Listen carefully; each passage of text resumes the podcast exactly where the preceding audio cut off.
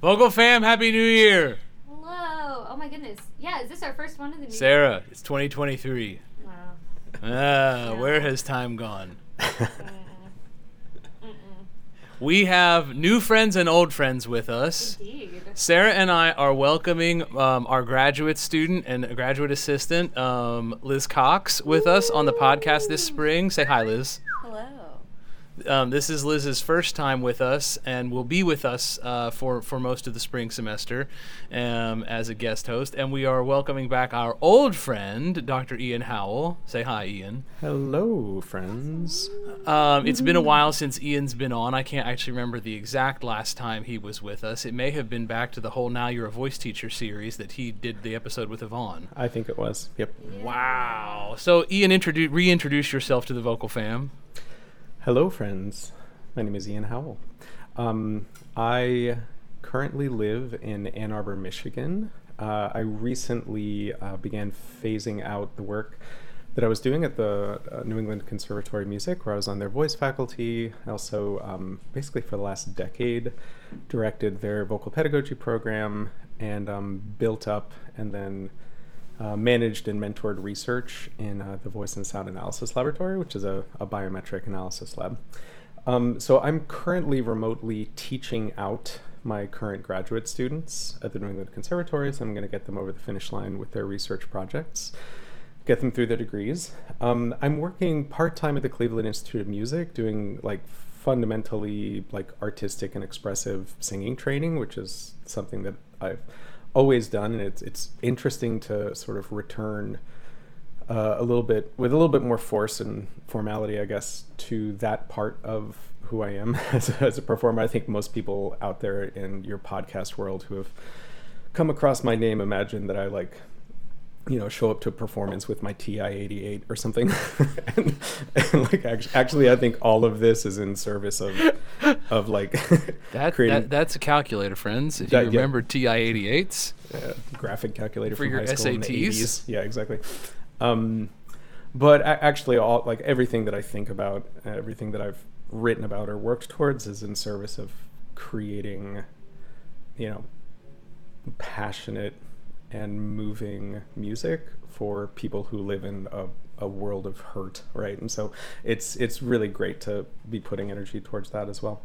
Um, and I've also started a, a new uh, consulting, advising, and professional development and education company that's called the Embodied Music Lab.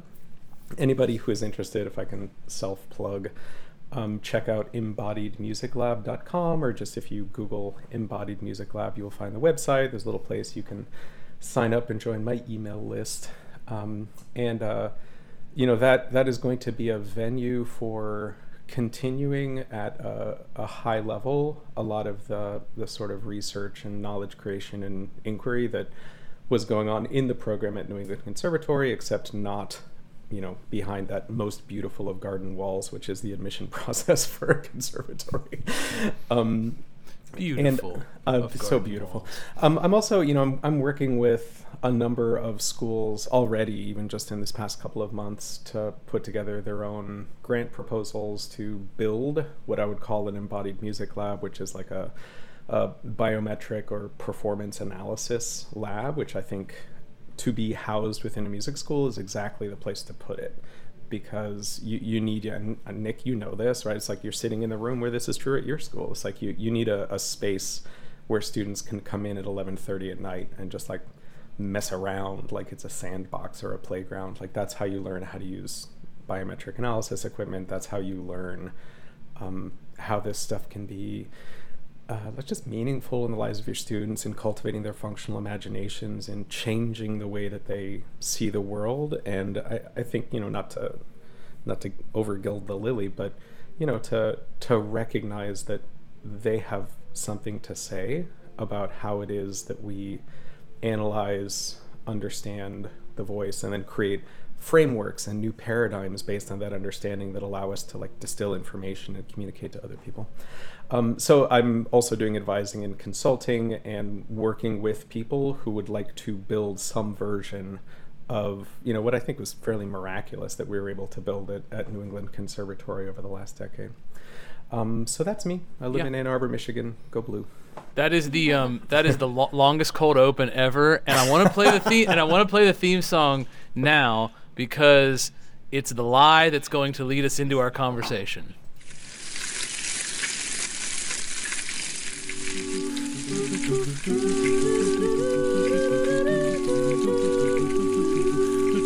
You're listening to the Vocal Fry Podcast, your weekly dash of voice science, pedagogy, and pop culture. Coming to you from the third formant, everyone's favorite buzzsaw. Uh, remember remember 2008 when things were so simple. I mean, it is, but it's Um, also other stuff is the problem. Uh, I remember a conversation that Ian and I had over text message in 2018. Dun, dun, dun. and and he posed a question to me that no one had ever asked me before. For Vocal Fam, it, it, it's been a while since we've talked about any of this junk. Um, uh, if you don't know already, I, I was a mentee of the late great Dr. Donald Miller. May he rest in peace. May he rest in peace. Um, and uh, that's how I came to know and understand voice acoustics. Um, v- very much entrenched in a harmonic formant, steady state based model.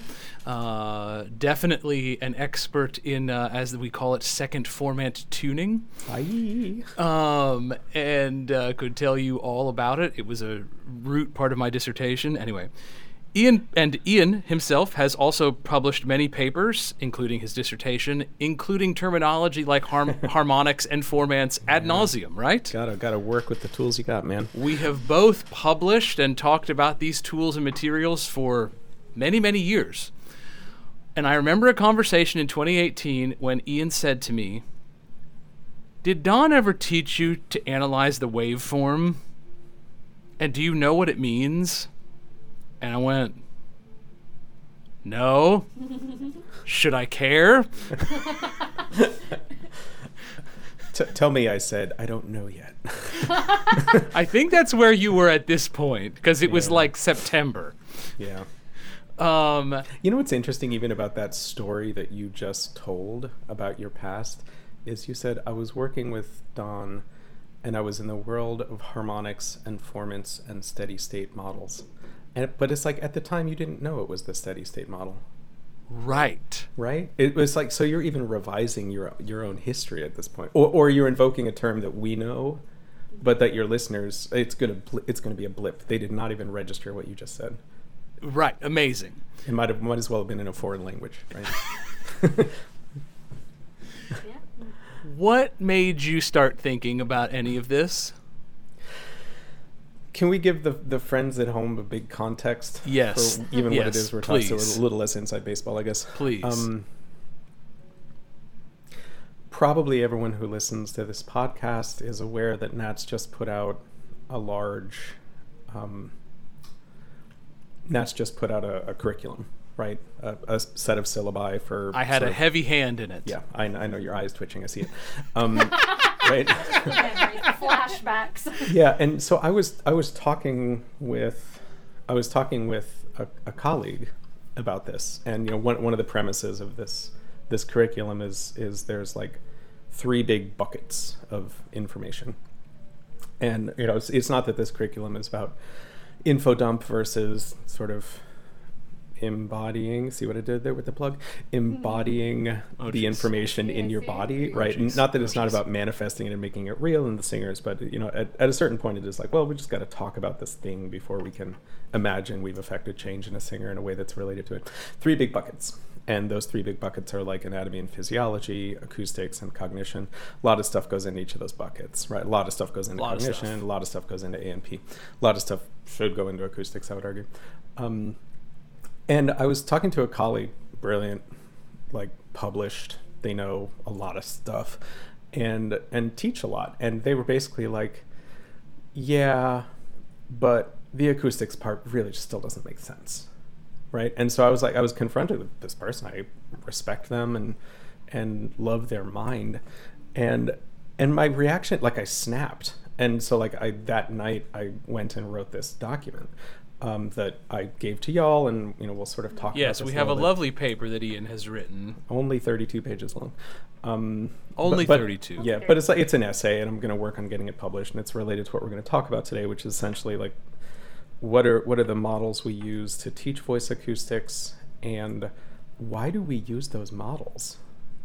Like, have we ever asked the question why we use the models we use to teach uh, voice acoustics in the way we teach voice acoustics? But it se- it seemed to me at the time that what we have from A and P, what we have from anatomy and physiology, at least in the way that that info is like like disseminated in our culture, is like there's a there's a what there's like oh okay I rock my thyroid cartilage or I lengthen my vocal my vocal folds get longer and my vocal fold contact surface is deeper or something about you know do I rigidly fix my rib cage and then try to breathe into it or does my rib cage attain a noble posture as a part of the inhalatory gesture? It's like it's like with with A and P I think a lot of people who engage that material it's like well there's the what like I don't want your body to be stiff but there's also the the why and how like Right. I know how. I know how to make your body not stiff, and I know why it matters. And I and I can sort of mentally make a series of links between what the body is doing and the resulting sound. And I think for a lot of the cognition stuff, like even if we just drill down to you know probably the the pop version of it right now in our culture, which is motor learning theory, is like you have a sense that there's a way that you could pace things in a lesson that respects the way that students can receive information. And even if you don't know, it's like, well, this part of the brain, instead of two millimeters higher, part of the brain is the reason why. Like you get a sense, you can make a connection between the what, which is how your behavior should be, and the why and the how, which is how you use that information to affect change. And I was like, this person is missing the why and how of acoustics this person doesn't understand why it should matter what harmonic does X, Y, or Z, and and as a result of that, like they they can't confront the material. And if I may, in your essay, you make a point fairly early on where you basically pose an important question, a, a statement followed kind of by a question, which is, and, and any of you listeners who have ever taken a voice pedagogy class, I think the likelihood that you have encountered the terms harmonic and formant is very high. And you state that in the essay. Yeah, You know, like like I can't think of practically any voice pedagogy class in 2023 that you wouldn't at least encounter those two terms. But then you are you are confronted with how are harmonics made? yeah, And how, even better yet, this is how I posed it to Liz's class in the fall.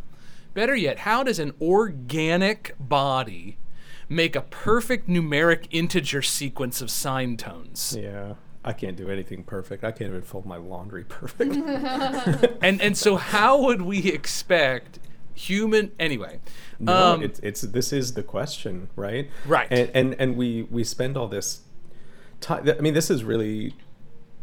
This is really where I'm coming from with this from a teaching model perspective, Nick, is like this is not an abstract question, right? This this is not an abstract question that's like, well, we could talk about voice production in this way, or we could talk about it in this. We're taking tuition dollars, right? There there are literal minutes and hours that are chunked set aside in coursework.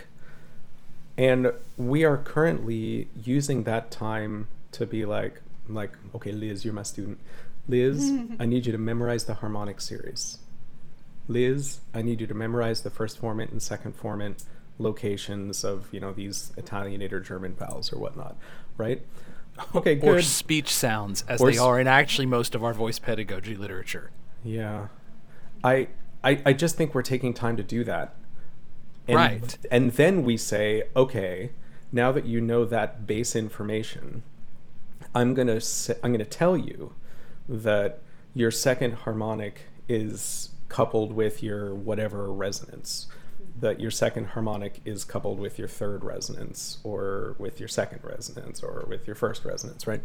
And we say, look, see, there's that pattern your second harmonic is aligned with your first resonance. You can see it on a spectrogram, and then we start assigning experiential like things we really observe from real singing, we start saying that's the second harmonic first resonance, right? Well, we, we, we immediately punt it to, to two things, I think, and you say this. We punt it to the experience, or we punt it to what our singer experience is based on the averaging we are seeing on a spectrogram. Yeah. And that's really where this goes is like, what is the visual language of a spectrogram? What generated that language? And it, it is a language. We, we think that we're looking at a spectrogram and that it is showing us reality, that it is showing us what's actually happening in the air. And and actually it's not. Like you, you It's you are- definitely what I was presented with as I was learning this material.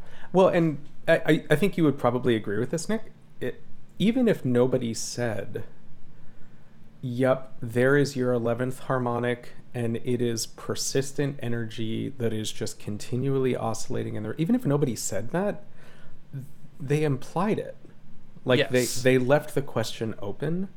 And, and so I, I'm a firm believer in this idea, uh, and this is something we talked about a lot at the conservatory. Um, this idea that you need to have a functional imagination, not an imagination that functions, but like you, your imagination has to be able to reason through what is happening in a singer's body um, uh, because most of the time, like, yeah, it's great. Let's record Pavarotti or or or take recordings of Caruso or like, look what Renee Fleming is doing or Susan Graham or whatever. Yeah, that's great. It's like most of the people we encounter don't sing like that. Most of the people we encounter have got issues that they're trying to overcome, and so like your functional imagination has to be able to interface with the sound the singer is making in front of you, and you have to say, in the fullness of this singer's coordination, what would they sound like?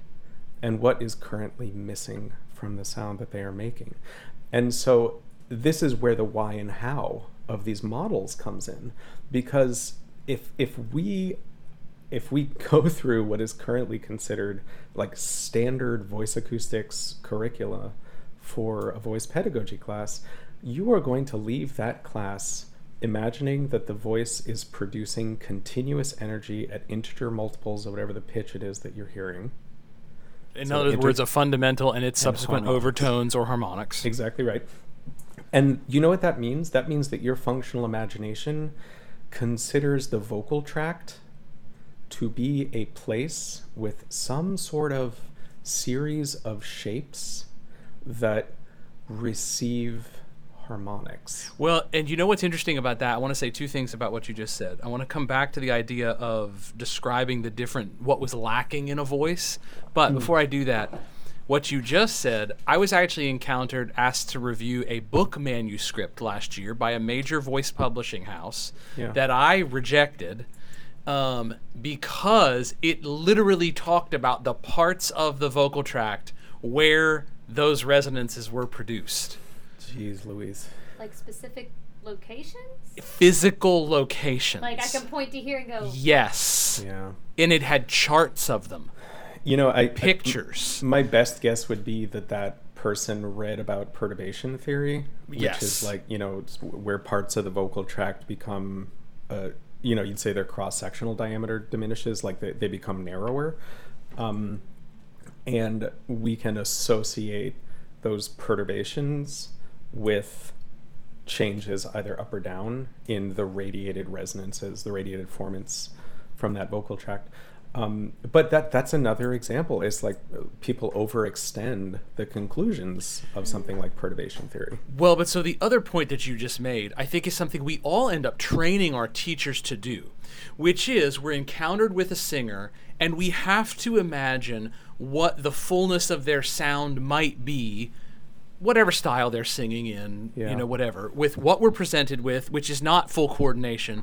Yeah. And if we, even if we're viewing that from resonance perspectives, so often we even in voice pedagogy classes introduce the terms harmonic and formant, but then when we take that next step, we stop and we say, well, it's lacking twang. Well, it's lacking depth. Well, Yeah. it's lacking core. Well, it's, you know what I'm saying? Oh yeah, rather than even actually having the functional awareness of describing the fact that it did not allow the first vocal tract resonance to pass within the octave, etc., etc. Yeah. Um, you know, hold on, I'm gonna save part one here. Um, so even within that, I mean, so, all right, just to bring this to the vocal fam here for some clarity, and, and, and we're gonna let you talk about it. The thing is, what we've been presented is also not a lie. Yeah. Not really. No, it's the end of a process. It's the end of a process. Yeah. Which, in and of itself, partially led to why we had confusion about the terms formant and resonance in the first place. I mean, we still do. And we still do. So you started digging through some history. Oh yeah. Well, so let. Okay, sorry, can I jump off? Please. Okay. Um, so I was at the Voice Found. Uh, 2017, I. I had I had a master's degree student at the conservatory named Kayla Gautereaux, um, who uh, then became my colleague on the faculty. At Friend of the podcast, Friend been on many podcast. times. Indeed, indeed.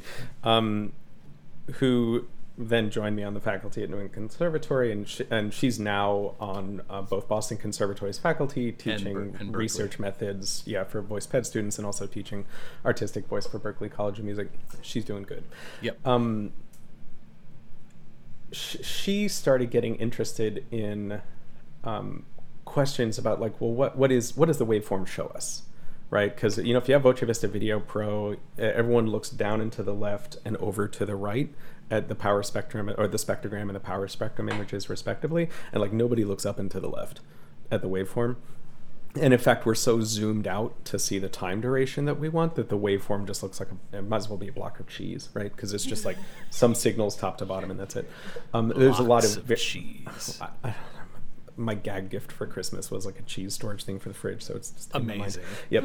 Um, and but there's like a lot of variation of the the pressure information inside that waveform that is relevant that is not captured by a super zoomed out view where you really only see a mush of the, the highest pressure and lowest pressure measurements. So she she and i started like exploring this and asking these questions. I, I presented a paper at the voice foundation in 2018 i think. And uh, Julian Chen and Don Miller were presenting a paper there as well, which turned into pitch synchronous analysis of speech, which is uh, an article that was published in uh, Journal of Voice, a preprint. You can find the PDF online in 2019. The Then it was- semester that Sarah graduated. I Oh. showed it to her the semester she graduated. I actually thought about that. I was telling Jamie about that last night. I was like, for me, this all goes back to when one day I walked in. He goes, "But Sarah, what if harmonics just don't exist?" yeah, so that's the question, right? And and so they they presented this this paper, And then she had a panic attack. And it, sorry. Anyway. Well, I think we all had panic attacks. Yep. And- all of us. All and- of Like, it was the final semester. I was like, "Look, I'm just starting to get this." Yeah. And then just went. we're going to come back to that because I think a sense of success at our sunk cost in terms of investing time to understand Yeah. the model of harmonics and resonances and formants, the sunk cost can actually prevent us from expanding our imagination. Like that that's a really interesting thing. But a colleague came out of this session. I didn't see the session unfortunately. A colleague came out of the session that Chen and, and Miller gave and they basically like looked at me in the lobby and i looked at them and they were like there's no harmonics and like this human was like so profoundly troubled um, and so that stuck in my mind and so then i had kayla read this article and um, and she got it right away. And it i think it legitimately took her explaining it to me for four months for me to get it. Like i was slow on the uptake. Um, and you know at the risk of of projecting my own experience with this information onto other people i don't want to presume that everyone is as dense as i am but like uh, that is the way i experience trying to talk to people about this is they cannot com- it's it's like i am looking at a map of nebraska and they are looking at montana and like we're trying to find omaha. And it's just, just like the visual information in front of them just rejects what i'm saying. And and so it's really hard to, to understand this stuff. So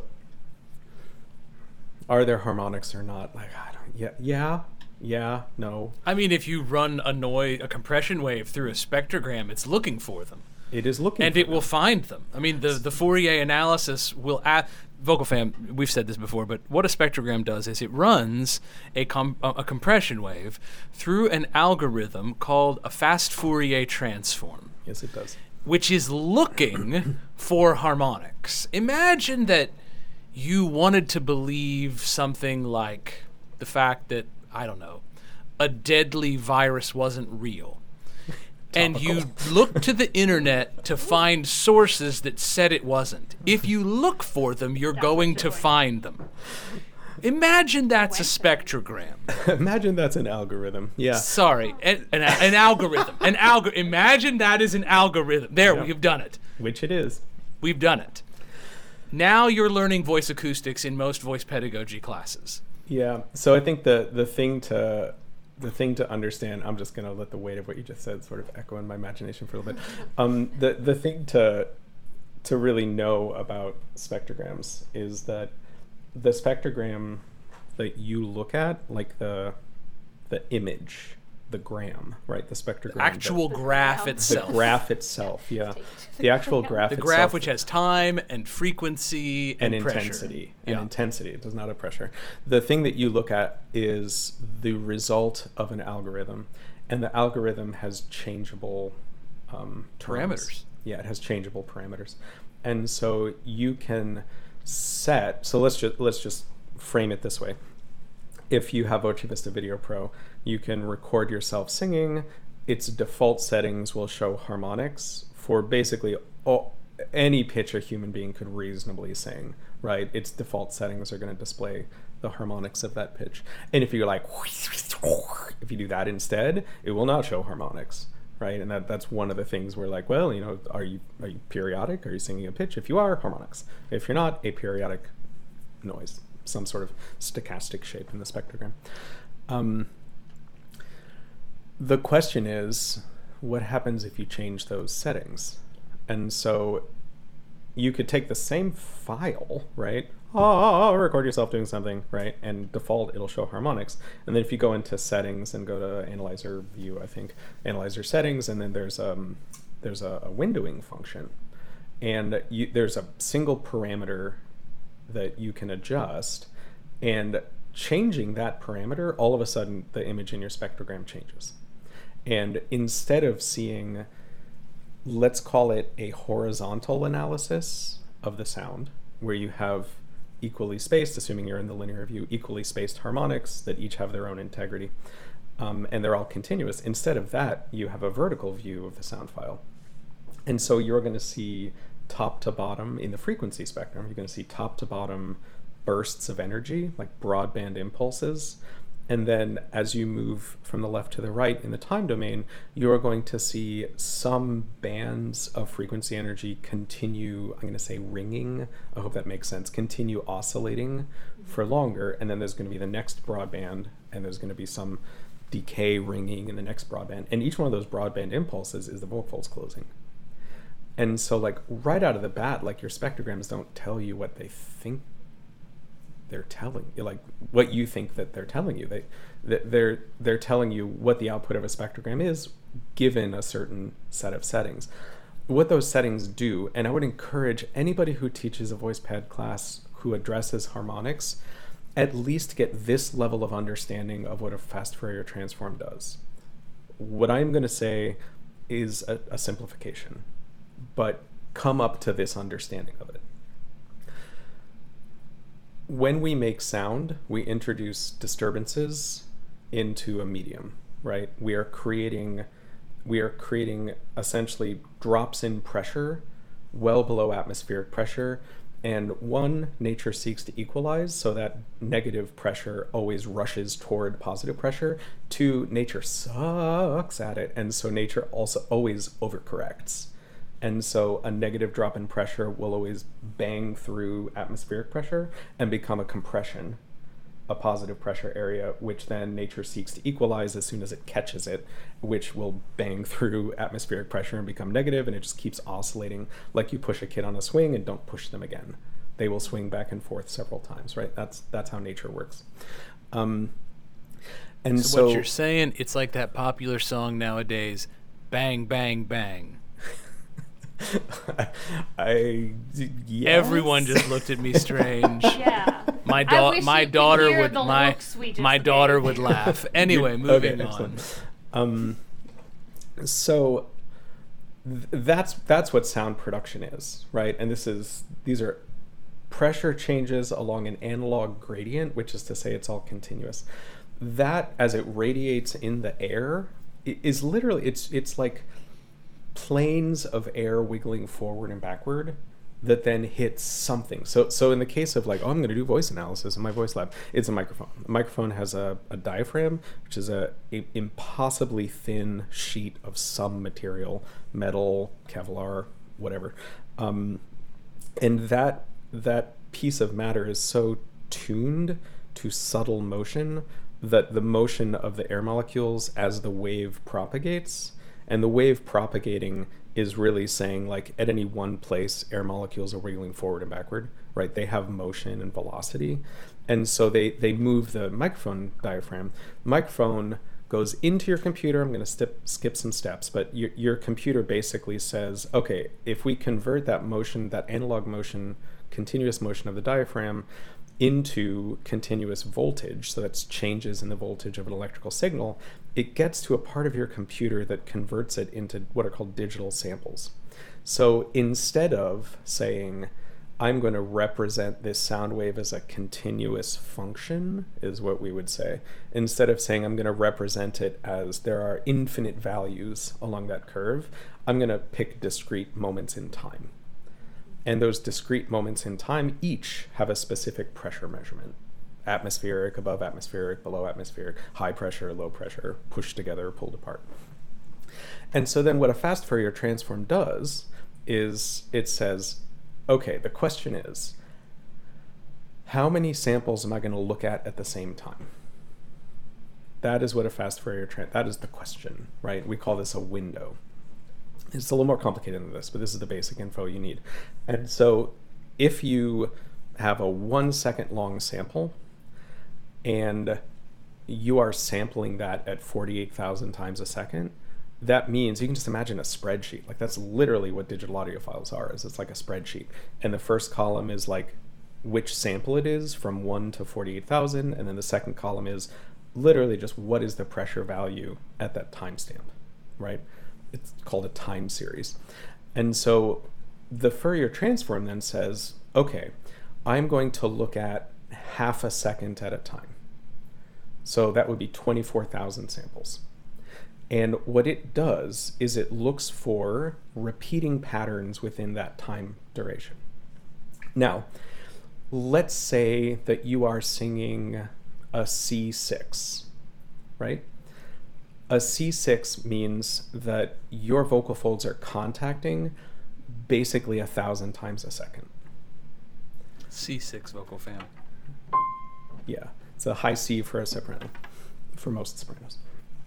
Um, that means that if your vocal folds are touching a thousand times a second and your your fast Fourier transform window is going to look at half a second at a time, that means 500 glottal cycles are within that window. Now, most people are familiar with a notion called the uncertainty principle. The uncertainty principle says like reality has multiple aspects simultaneously, and if you measure one of those aspects well, typically our resolution for other aspects gets tricky. Like we're, not able to measure the other aspect accurately. And um, so there is something called a time frequency trade off with these sorts of algorithms.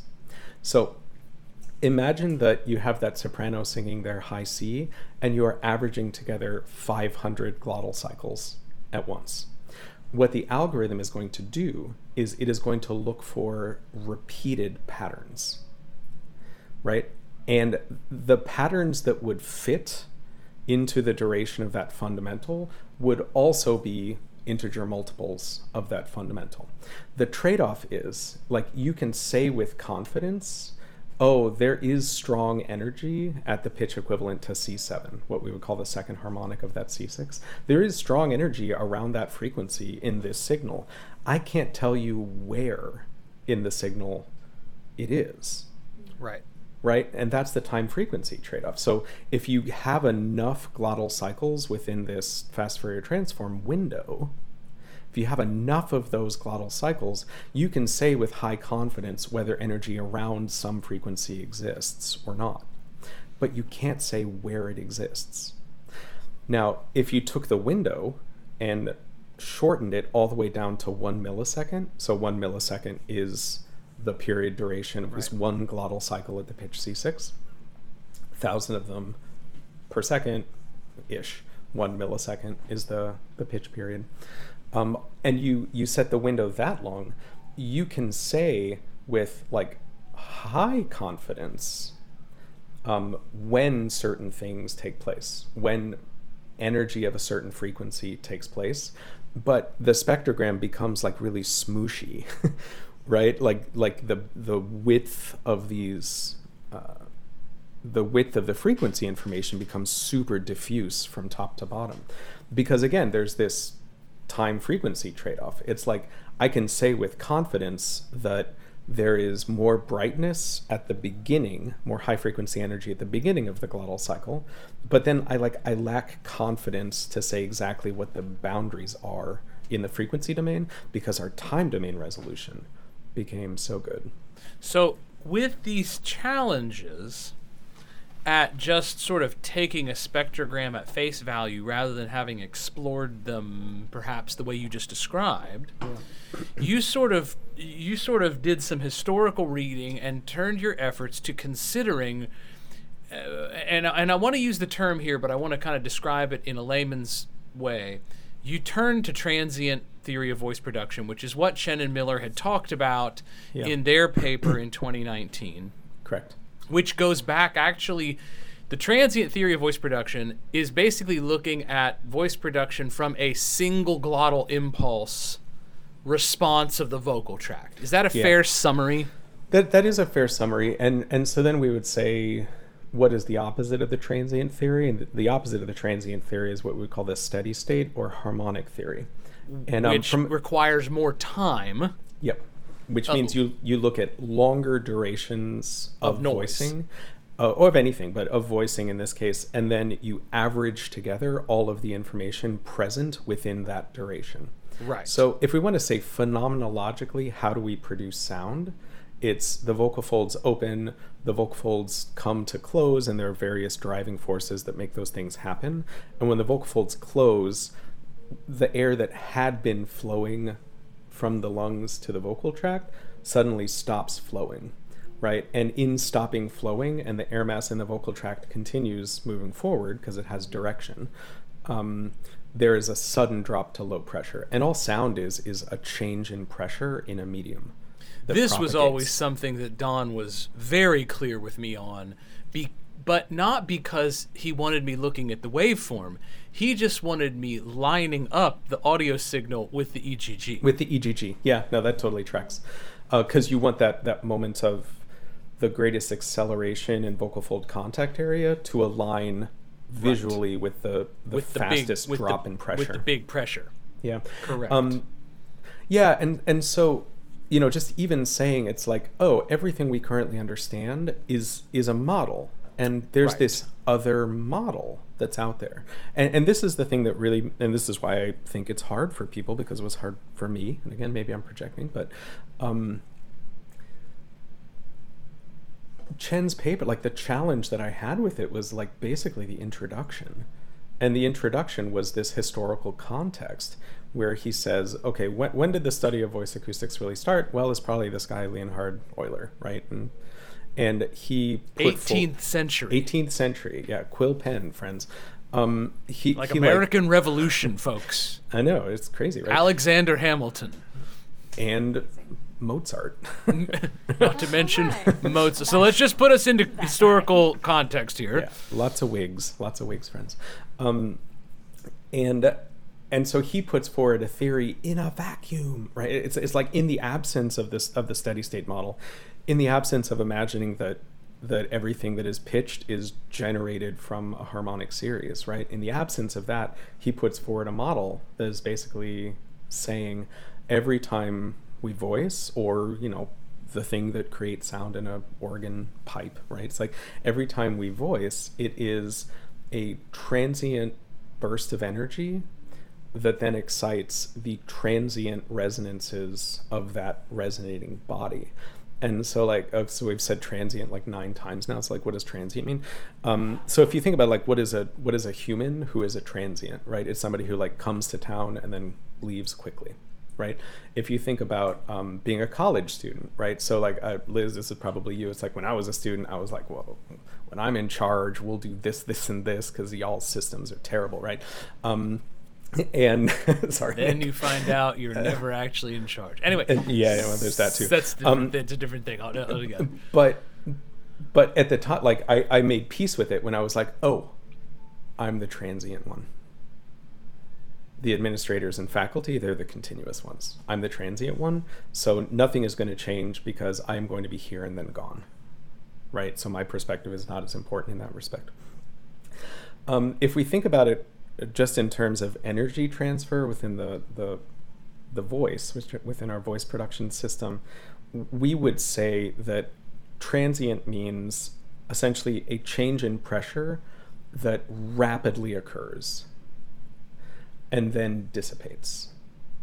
So rather than something that is continuous, it is a change in pressure that did not exist, suddenly exists, lasts for some amount of time and it decreases in its amplitude over that time that it exists.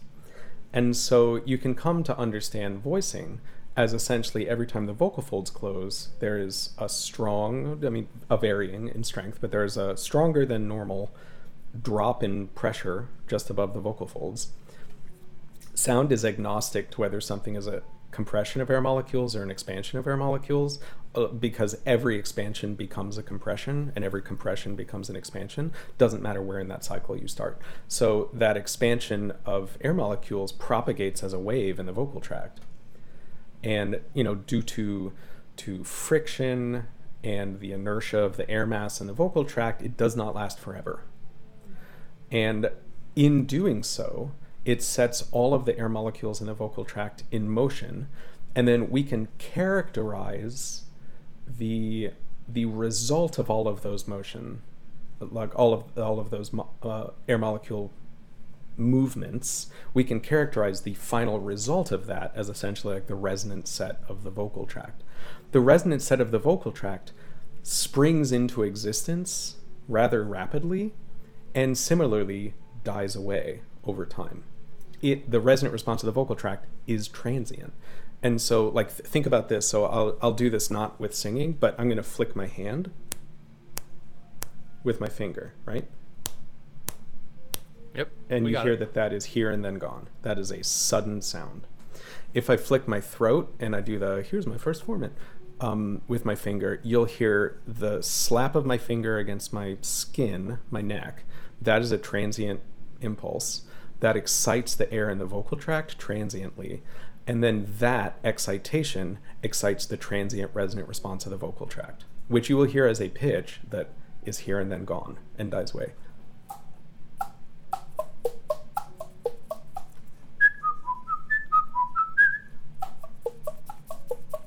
Right? That is not a, if we're just talking about functional imagination, not like I'm going to measure you down to the nanometer, right, in a lab, but if we're just talking about our imagination, that's actually what's happening in the voice. Is the vocal folds are inputting a, it sounds like a balloon pop or like clapping your hands, right? They're inputting that energy into the vocal tract, and then the vocal tract has a cascading response to that energy propagating through it that produces energy that continues to ring longer at some frequencies than at other frequencies. And I think and, this is this is the transient theory of voice production. I think it's important for us to say here that this is not please vocal fam don't think that this is something that Dr. Howell actually came to. Oh, like God. this is something that has been accepted science in the speech science community for It's never not. I mean, a lot, basically in the existence of the speech science community. yeah. Eh, but so has the the steady state theory is actually quite a bit younger. Yeah. Um, uh, and both, as we've been kind of talking about, are I, I kind of like to present it to students this way, Vocal Fam. These are kind of the opposite sides of a coin. That also, or better yet, a three-sided D and D die. like we're playing, like we're like like we we're playing D and D, and we've got like, or maybe the little. I want pe- you to give me that three-sided die. I know. I'm trying to imagine the physics of that. Yeah. Uh, me too. Gi- give me that three-sided. Okay, die. well, Let imagine a fourth one then. Okay. Where side one is the steady state theory, side two is the transient theory, side three is what your ears and brain are actually perceiving as noise. And perhaps the fourth side of that on your little pyramid is what the singer is experiencing as part of all of that. oh, sure. Which I promise you is not like, there's my sixth harmonic, seventh harmonic, and there's my eighth harmonic. No. In fact, one of the things you really bring out in the paper is that some of the phenomenon that we really experience as singers are probably more easy like for example if you are a classical singer or even honestly a contemporary musical theater singer you turn the voice a lot you Yeah. experience closing vowel timbres and and if you're familiar with Bozeman's language our dear friend Ken Bozeman's language like you understand that these things happen in the singing voice and then if you understand some more sort of just voice acoustic stuff you understand that that infect, it affects things like impedance et cetera et cetera et cetera but uh, or resistance of the vocal tract itself and the cords, whatever, it doesn't matter. Point being, you experience these things as a singer. And you postulate in the paper that the transient theory is actually a quicker way to phenomenologically understand what we experience as a singer. I really believe that, and and even the fact that when you were you were just telling your story there, the fact that you were like, well, it could be more complicated, right? But like, here's the ba- here's the basic way to talk about this. Like, I, I think that's actually how voice pedagogy people think about everything. They have a simple story they tell themselves about how this aspect of voicing is relevant or not. I And- think we do that with a lot of things in life, though, if I may. I think we do. I And- mean, and so- not just not just voice pedagogy. Well, so so then the question is: Is the story that you're telling yourself limiting you? That's the question. Other things. That, Right, that that's the that is question. And and I think you know I am such a product of the voice pedagogy literature Oh, that I didn't I didn't see too. the water I was swimming in. You know, I I didn't I didn't understand. And and you know, I, I think it's important for us to say this out loud. I mean, and maybe to some people this invalidates my credibility, right? Like I learned something. Like like it, it's important to say like I, I was confused, and and I was confused n- not for lack of having principles of voice production on my desk. Do you know what I mean? Like I read it, but but I think when when we have such a strong model level conviction that the world is a certain way, then reading a text like that might as well be like reading Dostoevsky or something, where where they don't translate the Russian names and mm-hmm. you're just like, I'm just gonna call you Bob because like I don't know what that Cyrillic is, right? And so we like w- we don't actually encounter the information. We have an automatic filter that seeks to find the parts we already agree with. Well, and you say something sort of along these lines in the paper too, where you say, if you are a voice teacher and not teaching voice pedagogy, and you have your functional ways of describing to a singer oh, how Oh, to yeah. apply these concepts in Go, a girl, voice go. lesson, Yeah, do your don't don't don't change your life. Yeah. You know, you really direct your paper and I guess this conversation really towards any of us who are having to take up the challenge of teaching voice pedagogy in the classroom Yeah. in the academy. Yeah, and and I really would like to make an argument that you know if we're if we're teaching academically, we should be offering you know not just information but also historical context because like the whole God, the whole point of learning is to start where other people stopped, right? It, it's not to like fix your thinking in a specific way. And, and I think for for noble reasons, for great reasons, the information that we receive in the voice pedagogy world is completely focused on what singing visually looks like in spectrograms when you set the window duration to capture multiple glottal cycles simultaneously.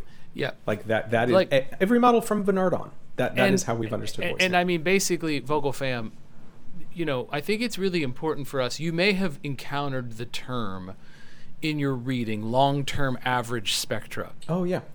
If you are looking at the spectrogram portion of Voce Vista, you are looking at some form of long term average spectra. That is exactly right. y- y- you are not looking at an, a, a, a glottal response or of the vocal tract. You're not looking at just just, just a short-term windowed sample. You are already looking at a process that has gone through averaging. Yep. And not just averaging in the frequency domain, but Right. the whole notion of like what what is the intensity of a harmonic that we would see in a power spectrum, right? It's like that is taking amplitude fluctuations, which is going above and below atmospheric pressure, that is taking positive and negative variations in pressure and it essentially takes all the negative ones and flips them positive and then it finds the average line of best fit for some duration of time through that and and so uh, i, I want to make the argument that the the pressure regime and Titze makes this argument, right? That the pressure regime just above the, the vocal folds has an effect on how quickly the vocal folds sort of snap shut. I mean, he right? literally that's literally you know the basis of nonlinearity almost. Yeah, there's I mean, nonlinear acoustic driving forces, right? Right.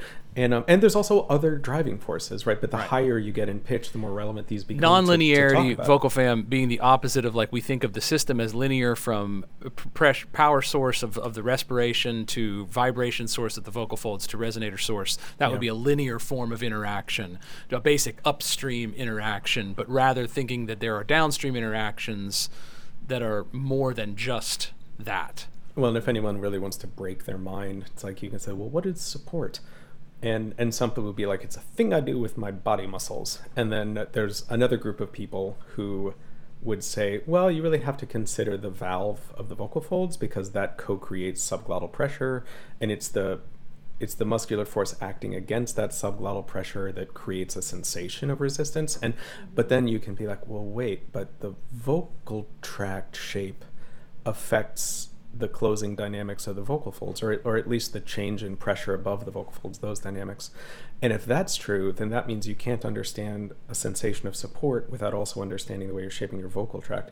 And so, like, there, it's essentially, it's it's like Nick says, it's not an arrow that goes from one place to another. It's an arrow that goes from one place to another, and at the same time, there's a backwards arrow going the other Ex- direction conceptually. You know, it's interesting too thinking about all this as this year I and I don't and listen, vocal fam, do not think that my understanding on this topic is as uh, thorough as Ian's, and don't think that Ian's is as thorough as some of our speech science community. Oh my God, no! They're they're not confused about. I mean, I think Joshua's. I, I think Joshua's been laughing at all of us because he's been kind of looking at us, going, "Well, you know, you guys." I know. Uh, darn it, Joshua. Um, he'll be on but- next week, vocal fam. Don't worry.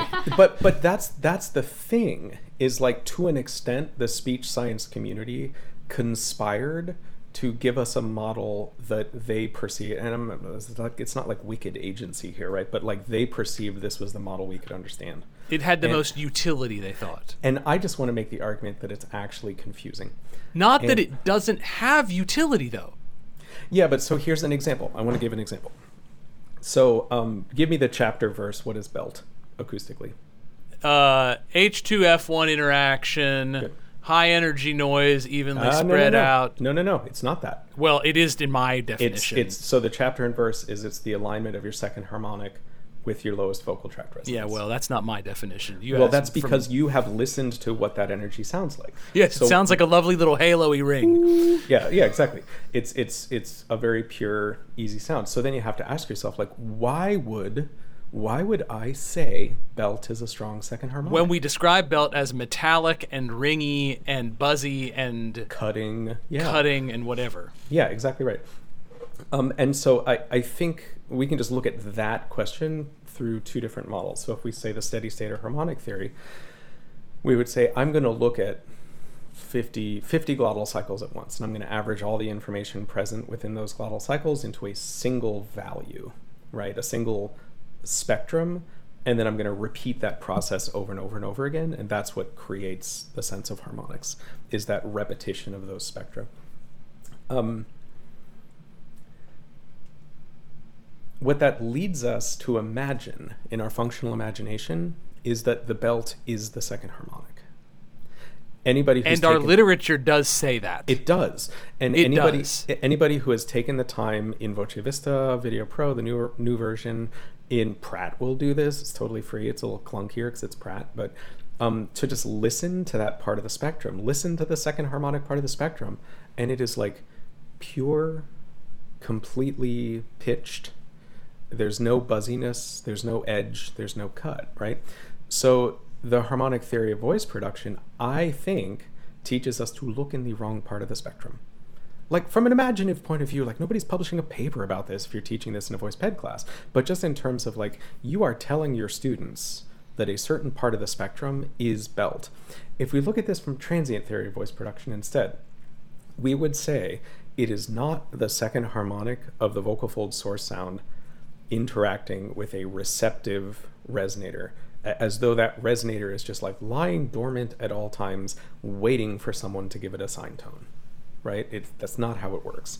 What is happening is the, the vocal folds are releasing uh, an impulse. There's a drop in pressure that propagates as a sound wave in the vocal tract. The resonant response of that vocal tract, just like if you go, just like if you push a kid on a swing, is going to take a certain amount of time for them to oscillate, right? And the actual frequency doesn't change, just the amplitude changes. Amplitude and their velocity changes. Um, it is going to excite the vocal tract in a way that that resonance begins at a low pressure value, and it is going to oscillate through atmospheric pressure up to a high pressure value, through atmospheric pressure back down to a low pressure value. Because of the way quarter wave resonators work, that return to that low pressure value happens at the back of the vocal tract right? If you just understand it through a simple quarter wave resonator model, that it's not just that it's low pressure, it is low pressure at a time and place. And the time and place is above the vocal folds. If you let that that bouncing around of that resonance happen two times, completely go through its low to high to low, low to high to low cycle, when the next closing of the vocal folds occurs, essentially what happens is it's like you gave a kid a push on a swing and it's a little, it struggles a little as a model because it's really it would be giving them a pull on a swing right? Um, but you give them a push on a swing and they swing away from you and back and on their own away from you and back and then you perfectly meet them to give them the next push. That is actually the acoustic interaction in the vocal tract that is expressed through the transient model of voice production right? Now here's the messed up thing here is where the harmonic theory lets us down. Or at least it doesn't point our imagination towards the real, relevant, important, meaningful part of the sound.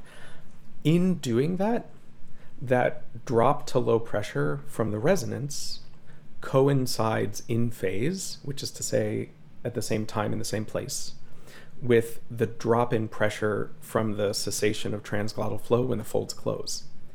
And if you understand wave interference in terms so if you have two pressure waves the crests of them meeting at a time and a place you add them.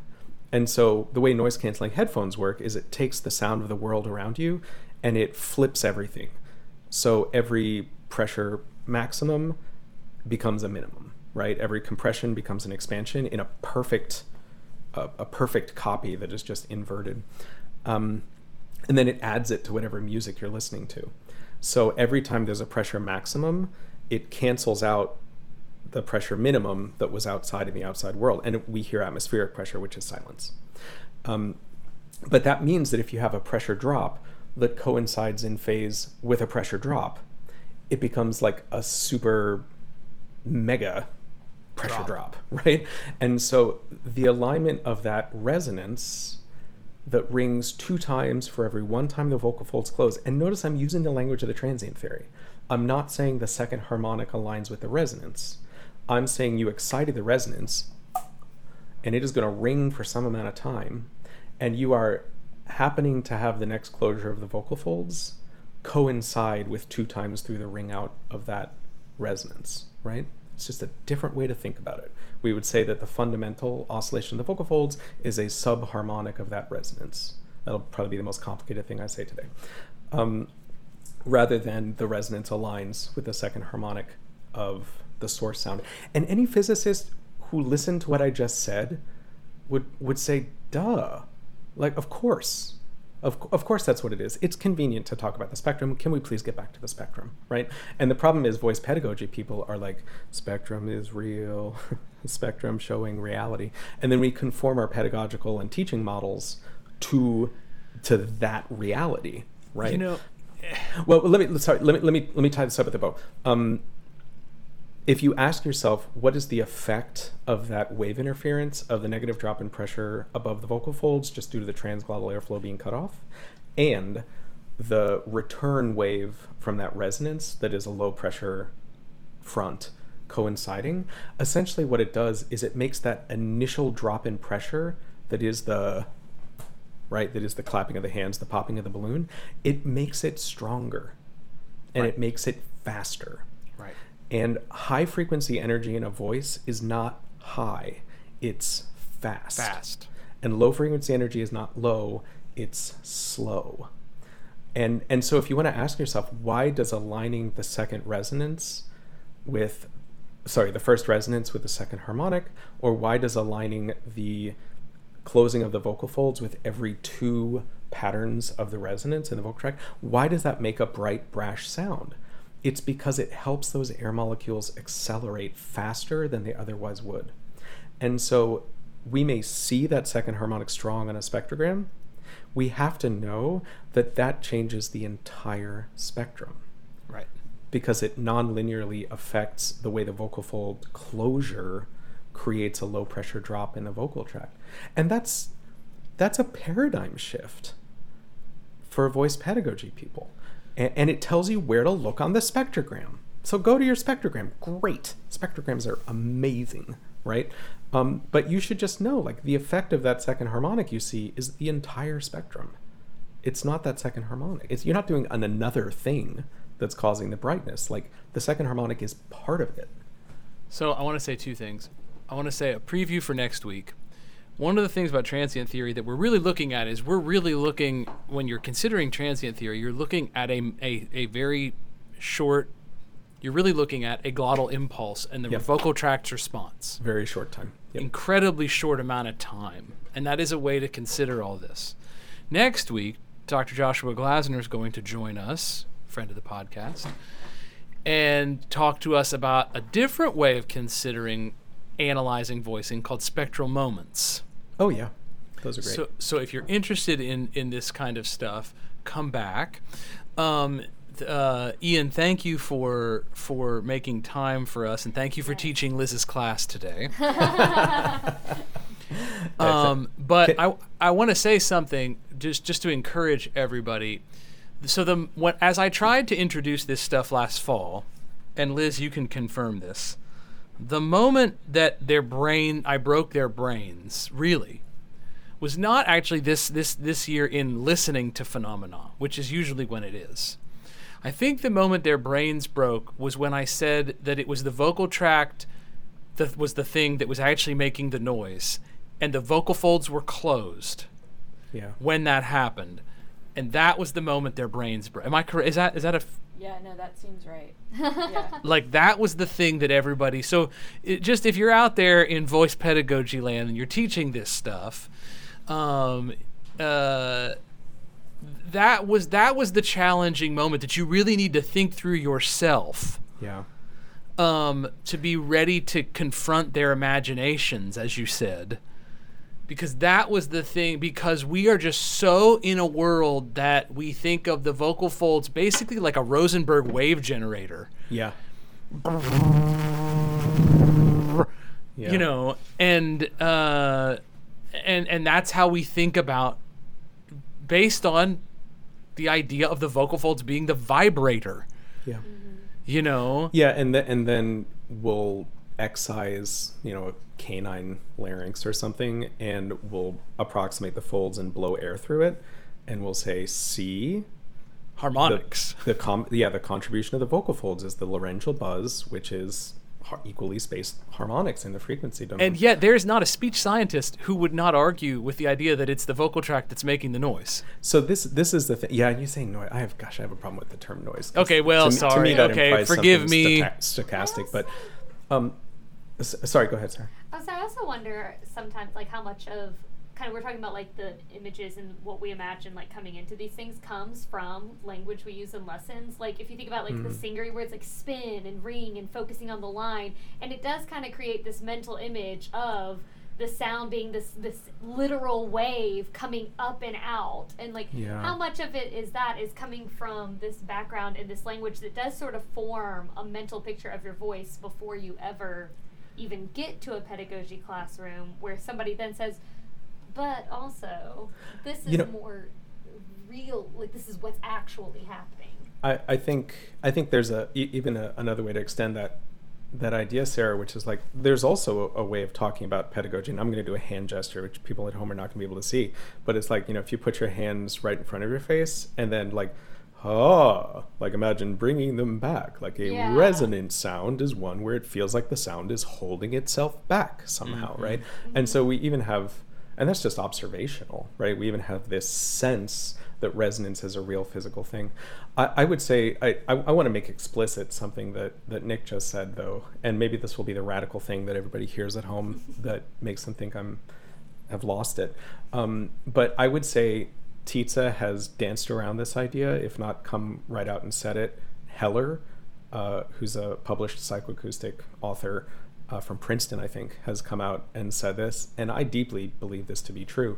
I think we need to seriously consider whether the vocal tract is actually the source of the voice sound rather than the vocal folds. Um, you know, albeit like it's a it's a sound generator that requires input to start right? Um, but the way that the vocal tract responds to what is a broadband excitation from the vocal folds, the way that it responds creates sound. yeah It doesn't just filter. right It actually creates new sound waves, just as if you stand right up against a wall and talk to the wall, and you'll notice your voice is louder because the wall made a copy of your voice. yeah Um, and so I would I would encourage anybody. You know, I'm I'm very close to being finished on this essay, and my my hope is I will uh, will get it accepted for publication soon. And so maybe in a year we'll all be able to like chew on this together, having all read this document. But I, I think I would love to to leave people, Nick, with the thought that if we just look historically, it's like Euler is is 18th century, and then like people were really struggling. Like there were not digital computers right the theory of digital computing did not exist yet, right? Right. And so, so you know, you have 18th century statement about how the voice is produced. And it's like, well, it can't really do anything with it. It's an interesting theory. And then in the 1830s, you have people asking questions about how it is that that we could uh, understand speech. And lo and behold, Joseph Fourier had published this this Fourier series algorithm in I think it was 1822. I, I'm bad at remembering years, but somewhere around there.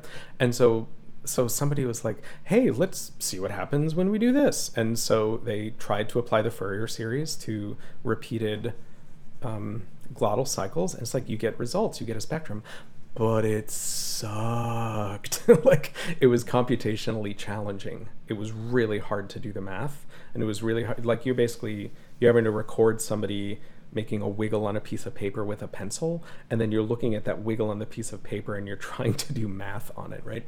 And so so wheatstone comes along in 1830s and says hey this might be easier.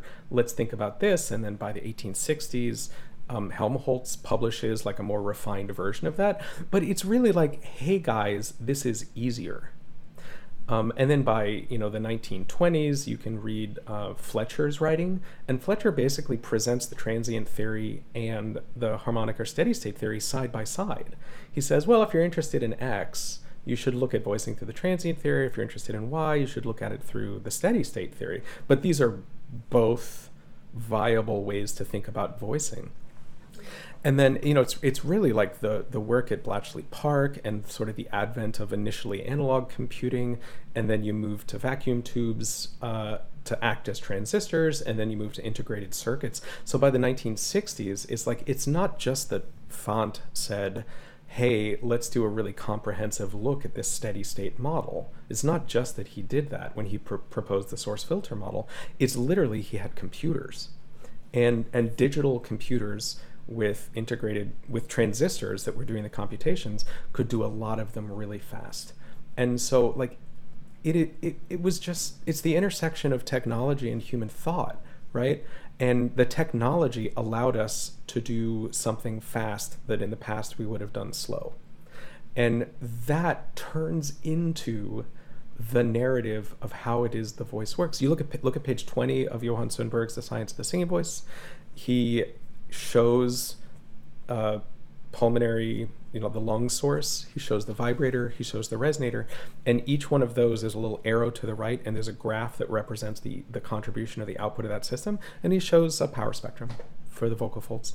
Right? Look at Thomas Hixon preclinical speech science. He starts with like the glottal pulse, the flow glottogram, and then like immediately jumps to the output of the voice being a sawtooth wave. And like these people understand that they're skipping a step that they're not showing us like oh there is a, a, transient drop in pressure that propagates as a wave and excites resonances that then themselves decay. They're skipping that step because it's just easier to talk about it it's in the convenient. Other it's convenient. Yeah but th- they're not confused. That is really the thing. And i want to say as as a member of the voice pedagogy community like if if we think the fact that looking at a spectrogram that shows harmonics is evidence that that is real. Um, I just I just want to say I, I want to read you two quotes real quick, um, and these are both from Sean A. Fulop, F U L O P, from his 2011 book Speech Spectrum Analysis. And this is where a lot of the historical information comes from. There's a whole chapter. It's just like, what is the history of the Fourier transform? Beach reading. It just grabs you, grabs you, and beach holds on to you. Read. you and I have very different reading, different definitions of beach reading, and Sarah and I have different definitions of beach reading. That's true. I'm and thinking I'm, of what I read at the beach this summer, and I'm like. Mm. And I'm gonna say that Sarah and your beach readings are very divergent. I you suspect there's that divergent. Yeah, might, that's true. He might take the Bridgerton series to the beach. We don't know. Oh, I love the Bridgerton series. You see, it's so good. Boom. Maybe you two are closer than me. Anyway, you don't you don't understand, Nick, that the the core of what makes baroque music, which is m- most of what I sang expressive, is being trashy. And so I think I think we have, it all comes back. It all comes back. Okay, so here's this quote from Fulop 20, 2011. Um, writing from a signal processing perspective, he says, the desire to attribute an independent physical existence to the components found by Fourier analysis, which is that is the algorithm that generates all of the images we use to teach people that the vocal folds produce a sawtooth wave, right? Produce a spectrum of harmonics. Um, the desire to attribute that independent phys- physical existence to those components has often been a powerful influence on the interpretation of spectral representations. 2011. Nevertheless, it is now recognized that the Fourier analysis of a function, so that's the waveform in this case, the pressure variations, provides us with a different representation which is mathematically correct overall, but whose individual components, the harmonics, may not correspond to anything physical in an obvious way. And he goes on to quote somebody named, I'm going to murder their name, I think it's Boas, um, B O U A S S E, in 1926 wrote, and he w- I think he was arguing with somebody in print. He says, unless one has lost the most elementary common sense, it is impossible to attribute an objective existence to the harmonic oscillations which emerge in the Fourier series. Right? So if if we are making an argument, well, the spectrogram shows me a thing, therefore spectrogram true, um, just know the speech science community and the signal processing community does not agree. and in fact thinks that this is such a simple mistake that they moved past it decades ago, a century ago, right? This confusion was debated and cleared up. Um, and so I, I would just invite everyone out there who is teaching voice acoustics this year, next year, like really ask yourself are you serving your students by teaching them the simple source filter model first? Are you serving your students by imposing a level of complexity on the information that they do not hear? We do not hear most harmonics. Right? We hear a swath of color. We hear a swath of sound that can be qualitatively simple or complex or buzzy or part of the pitch or not part of the pitch, right? This is all from psychoacoustics. Um, are you actually serving them by introducing that complexity first? Like th- that's the shibboleth, right? We all have to just agree on that first, and then we can talk about voice acoustics. Or could you talk about it as simple relationships? Sarah, you have a resonance that's around the pitch G5 for an ah. Mhm. That means if you are singing a middle C, that that resonance is going to ring three times for every one time your vocal folds close. If you are singing a G4, it's going to ring two times for every one time your vocal folds close. We're on a music staff. You're not memorizing harmonics. We're talking musical intervals, a twelfth, an octave, a unison. If you're singing that G5, we're going to expect some stuff's going to happen when you have those musical interval interval relationships. And, And can I'm just glad- talk about that experientially. I'm really glad you brought it back to that, just to put a bow on this, because I think that, I think in the end, that was what I really ended up presenting in the like kind of Ped One class Yeah. last term to Liz's class, which was basically like, look, here's the quick and dirty stuff you really need to know about this to teach. Yeah. Um, uh, and now we're in a different course and considering some different things, but but the the, the it goes back to Sarah the episode that we did in the fall, acoustic skip to the good part. Ah, yeah, yeah. If you if you don't really want to look at the complexity, you don't necessarily have to. And I would argue the steady state theory is the complex way to look. At it is the complex thing. I agree. Um, so anyway, it's been a long day. Vocal fam, this is this is it's it's been a while since we've recorded this long, but but I wanted to give Ian a chance to talk about this. Um, and and who knows, maybe we'll we'll come back to it again at some point. Yeah, Um, Hopefully, I think it'd be helpful. Yeah, once you have this is published and people Yeah, like once have read can read it, it. because um, it definitely it just kind of fleshes out. I think some of the things we've been talking about too, and gives some additional perspective.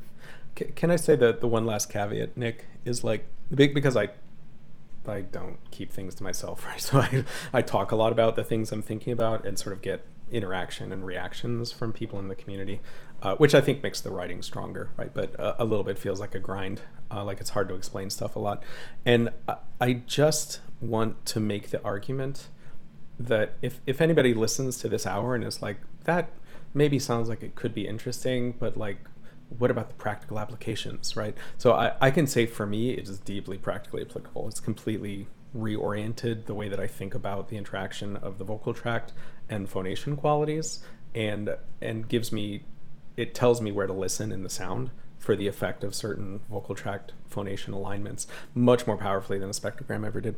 Um, but i just want to say like please notice that you have a lot of prior knowledge right now that is completely rooted in the steady state model. And, and i think we we are all victims of the availability bias or the availability heuristic which is like we only know what we know right? Yep. and and our view of new information is profoundly affected by our ability to categorize it instantly into a taxonomy that was generated by the things we already know. So most people forget that it was hard to learn the harmonic series at first. And most people forget that it was hard to memorize the order of resonances in a frequency space that associate with certain vowel continuums um, and so don't think that just because you have a practical application based on the way you already understand the world, like just recognize you put in work. And so I want to invite people, even if it's 4% of their brain power right now and then in a month it'll be 10% and like we'll build up to this understanding like let's learn some new things together and let's figure out whether having a new set of prior knowledge changes the way that you think about that basic question of practical application. Be- because otherwise nick i'm sure you have noticed this in your life the way that we were all taught to think about voice acoustics us oldsters was was firmly rooted in literature that only looked at 19th century operatic singing and typically operatic singing for for amab uh, tenor baritone bass voice types right? And and You're saying that singing outside of operatic tenor singing matters? I'm just I'm, i'm just saying. i'm very confused about this I'm- whole conversation now. Maybe I shouldn't have had you on Nicholas, the podcast. the- the I, these two ladies behind me are like getting ready to stab me in the back. I, I'm just saying the, I'm youth, the kidding, youths Vocal like Fam. the youths like a wide variety of sounds, and we should not give them a model that makes it difficult for them to understand those. And we should not push simplifications that worked for us because we only make models for music we care about. Like there are all sorts of Right. sounds the human voice can make that nobody presents academically, right? Yeah, I mean we're not. Yeah, we're not looking at we're not looking at overtone singing right now. We're not looking at other kinds of throat singing right we, now. we We're don't not- I have a way to, from a register perspective we don't have a way to talk about really low pitched breathy phonation because nobody does it Right. right it's like that's not a register you can have high pitched breathy phonation or high pitched clear phonation but nobody is like well nick this is my like is this my chest register? Like i don't like we don't have words to describe that. Um, and so i would just encourage everybody that it is possible that the model you learned and the logical conclusions that extended from that model is profoundly limited. And gaining a little bit more information will make it obvious what the practical applications are. But you're going to have to do the same amount of work you did to learn the harmonic theory of voice production. You're going to have to do that work or not at all. Like none of it matters right? Who cares? But but if if you're going to confront the question of whether this is helpful or not you're going to put a little bit of legwork into it. And hopefully this essay will will be the roadmap for people to do that work. Well, good luck with its publication. Um, Ian, thank you for your time. Um, thank you for teaching Liz's class today. um, uh, a plus We've got um, but uh, vocal fan before we are out um, we've got a great lineup. I just want to share a little bit really quickly. If you've made it this far in the episode. Coming up next week we are going to have josh on to talk about spectral moments. Um, on the 27th dana zenobia is coming in to talk about using VoceVista in diction class. Cool. Um, uh, on February 3rd, we will have someone um, called Ingo Titze with um, with ask him if the vocal tract is a sound source. Along with Lynn Maxfield and Brian Manternach to talk about uh, Summer Vo- SVI. Summer Vocology That's the Institute. You, that's that's. So we're recording with them then. Remember 200. Oh, we're going to release it. Sorry. Actually, that's going to release on February 10th. Yeah. Uh, on February 3rd, we're going to actually re- record and release our 200th episode, Vocal Fam. Um, uh, then on then um, going after them, we have Theodora, one of uh, Nestorova, one of um, Ian's former graduate students, now at McGill, doing an interdisciplinary PhD, doing some awesome work on perception of vibrato. Um, and uh, somewhere in there after that, we're going to review Quantumania. That's true. Yeah, gotta figure out when we're gonna see that. Um, and that will basically lead us up to spring break. Um, so it's going to be a crazy front end of the spring here. Really is. Um, and we are uh, really looking. all-star f- lineup. It's yeah, it's it's it's really absolutely wonderful. Um, and I know that at some point, uh, our friends who are on the faculty of the uh, NATS uh, Summer Voice Pedagogy Institute, or whatever exactly it's called, wanted to come on and do an episode about that as well. Uh, Cool. And we'll see if we can get that scheduled. It actually turns out that getting Lynn Helding and Allen Henderson in the same place at the same time is just about the most difficult thing on earth. Yep. Um, busy lives. And uh, so, anyway, but we are excited, and I just want to put a plug in um, for our uh, over the break watching Vocal Fam. If you have not watched Severance, your lives are I don't know what you're doing with your lives. This is the best TV I've seen. At, I can solidly say since Breaking Bad ended. Wow. Um, and uh, if you have not watched Severance on Apple TV Plus, it is worth the subscription to Apple TV Plus. Not that Ted Lass- Lasso is also not awesome. yeah, we've finally begun. but um, Severance is worth. i- i- If if if if Perna could make a TV show in his aesthetic, it would be Severance. Cool. Everything about the sound production of it, the music, the the set pieces. That's a television show I would make. Can I say too? Like I, I agree. Apple Apple TV Plus is fantastic. I mean, even the first slew of shows they put out. So you said Ted Lasso, but the morning show was, jeez, Louise was I've great. heard good things about that. So yeah. well done, super intense. Greyhound, if you're into like World War II fighting movies, Greyhound, the Tom Hanks vehicle, it came out right away, and it's just brutal and intense and, and visceral. And the thing that I'm is just blowing my mind about Apple TV, and this is not true of any of the other streaming services. th- There's a consistent visual aesthetic show to show. Like I don't know how they're doing this, but there I don't know if it's the frame rate they're shooting at or there's like lighting philosophies that are consistent. But it's like every every show. I feel like I know when something is an Apple TV show. It's the weirdest thing. I hmm. don't know if you've noticed that. I mean, the only two thing, three things that we've watched are Severance, Ted Lasso, and Spirited. So hmm. Slow Horses is supposed to be amazing. I yes, I've that. heard good things about Slow lot of people Horses as well. about that. Yeah.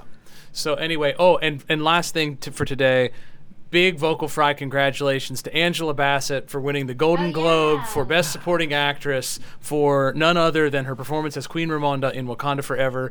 It is the first major acting award for the MCU, and if if she does not get an Oscar nomination, um, it will be a crime, and Oh. I bet she doesn't. Um, so you heard it here first that the Academy will rob them of that acting nomination. Why do I feel like we're going to be in a deposition about this later? You heard it here first, Ruckle fan. You heard it here first. Threats were levied.